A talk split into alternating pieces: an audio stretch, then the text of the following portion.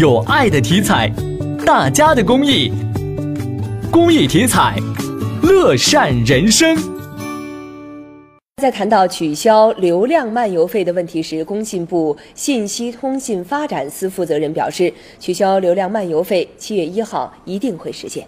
我不知道大家看没看这个是加了引号的，并不是说原来那个流量的漫游费的概念，它是原来是一个。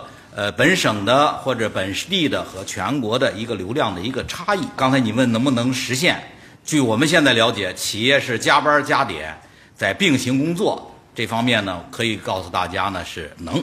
文库介绍，不只是取消流量漫游费，通信行业还有一大波利好消息。比如，部分企业在新推出的套餐当中，已经将本地流量升级为全国流量，流量套餐的扩容降费广泛开展。